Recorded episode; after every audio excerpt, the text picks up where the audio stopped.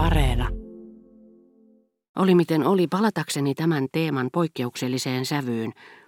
Miten outoa olikaan, että ennakkoaavistus, joka eniten erosi tavanomaisen lattean elämän opetuksista, kaikkein uskaliaimmin lähestyi tuonpuoleisen iloja, oli aineellistunut nimenomaan tuossa surullisessa ja säädyllisessä pikkuporvarissa, jota toukokuussa Combreessa tapailimme. Mutta ennen kaikkea, miten oli mahdollista, että tämä paljastus, ilmoitus tuntemattomasta ilosta, oudoin, mitä minulle vielä ikinä oli tehty, oli voinut tulla häneltä, koska hän ei kuulemma kuollessaan ollut jättänyt kuin sonaattinsa. Kaikki muu kun pysyi tavoittamattomissa, käsittämättömän nuottikirjoituksen muodossa. Todella käsittämättömän, mutta silti sen oli lopulta kärsivällisyydellä, älyllä ja kunnioituksella tulkinnut ainoa ihminen, joka oli kyllin kauan elänyt Väntöin läheisyydessä. Tunteakseen hyvin hänen työtapansa, arvatakseen oikein orkesterille tarkoitetut merkinnät, neiti Väntöin ystävätär. Jo suuren säveltäjän eläessä hän oli saanut tyttäreltä kuulla, miten tämä palvoi isänsä. Juuri tästä ihailusta johtui, että hetkinä, jolloin he toimivat todellisia taipumuksiaan vastaan, molemmat nuoret naiset olisivat voineet saada mielipuolista nautintoa häväistysorgioista, joista on ollut puhetta. Nimenomaan isän palvonta oli tyttären pyhäin häväistyksen ehto. Epäilemättä heidän olisi pitänyt kieltäytyä häväistyksen tuottamasta hekumasta, mutta täysin se ei heidän tunteitaan ilmaissut – sitä paitsi orgiat olivat vähitellen harventuneet, kadotakseen lopulta kokonaan. Sitä mukaan kun tämä lihallinen ja sairaaloinen suhde, sekava ja päihdyttävä tuli, oli väistynyt puhtaan ja palavan ystävyyden tieltä. Silloin tällöin neiti Väntöin ystävättären lävisti epämukava ajatus, että hän oli saattanut kiirehtiä Väntöin kuolemaa.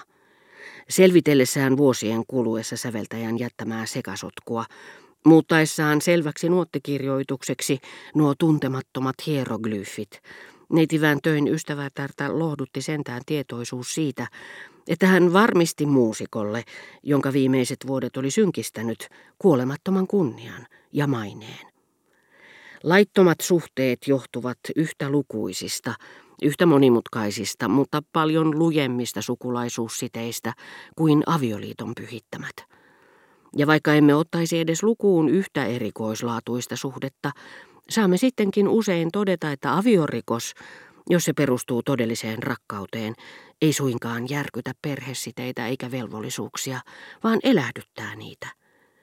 Siinä tapauksessa aviorikos puhaltaa hengen sopimukseen, jota avioliitto aika usein kunnioittaa vain paperilla – Hyvä tytär, joka isäpuolensa kuoleman jälkeen käyttää surupukua soveliaisuussyistä, itkee silmät päästään miestä, jonka hänen äitinsä kaikkien joukosta on valinnut rakastajakseen.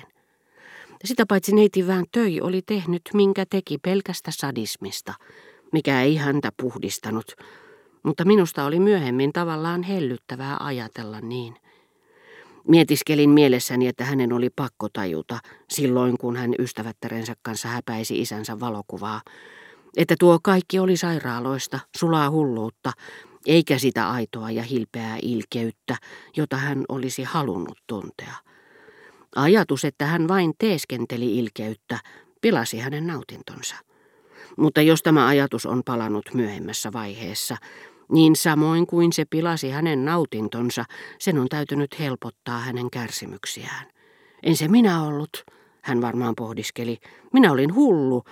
Voin vielä rukoilla isäni puolesta, luottaa hänen hyvyyteensä.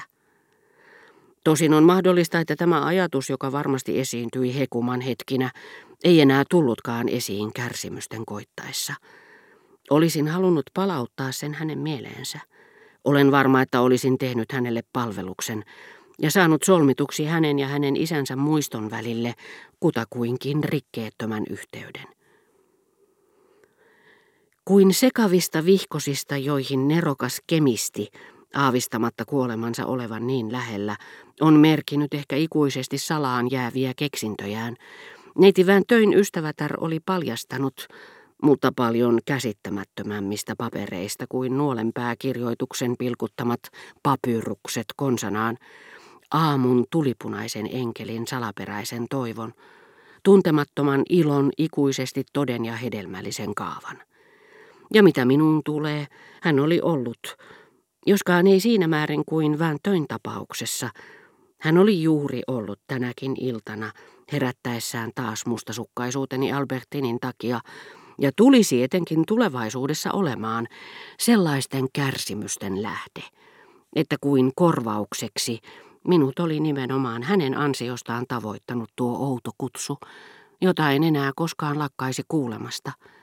Ikään kuin lupausta, että oli olemassa muutakin. Ilmeisesti taiteen keinoin toteutettavaa kuin tyhjyys, jonka olin tavannut kaikissa nautinnoissa, jopa rakkaudessakin että elämäni, niin turhalta kuin se tuntuikin, ei vielä ollut saavuttanut täyttymystään. Juuri hänen aherruksensa ansiosta vääntöin koko elämäntyö oli tuleva tunnetuksi. Tämän seitsemälle soittimelle sävelletyn kappaleen rinnalla tietyt sonaatin teemat, ainoat, jotka suuri yleisö tunsi, tuntuivat niin tavanomaisilta, että oli vaikea käsittää, kuinka ne olivat voineet herättää niin suurta ihailua. Samoin hämmästelemme, miksi niin mitättömät kappaleet kuin Romanssi tähdelle ja Elisabetin rukous ovat vuosikausia saaneet fanaattiset ihailijat konsertissa nousemaan, taputtamaan, vaatimaan uusintaa läkähtyäkseen, kohta kun loppui tuo, mikä meille, Tristanin Reininkulla mestarilaulajien tuntijoille, on lattea turhuutta. On pakko olettaa, että näissä väljähtäneissä melodioissa oli sittenkin, joskin äärettömän vähän, ja ehkä juuri siksi helpommin sulatettavissa, jotakin aitoa niin kuin mestariteoksissa, joilla jälkeenpäin on yksin merkitystä, mutta joita niiden täydellisyys olisi ehkä estänyt ymmärtämästä. Nämä melodiat valmistivat niille tietä sydämissä. Tosin on sanottava, että vaikka niistä saikin hämärän käsityksen tulevista ihanuuksista, tuntemattomina nämä silti pysyivät.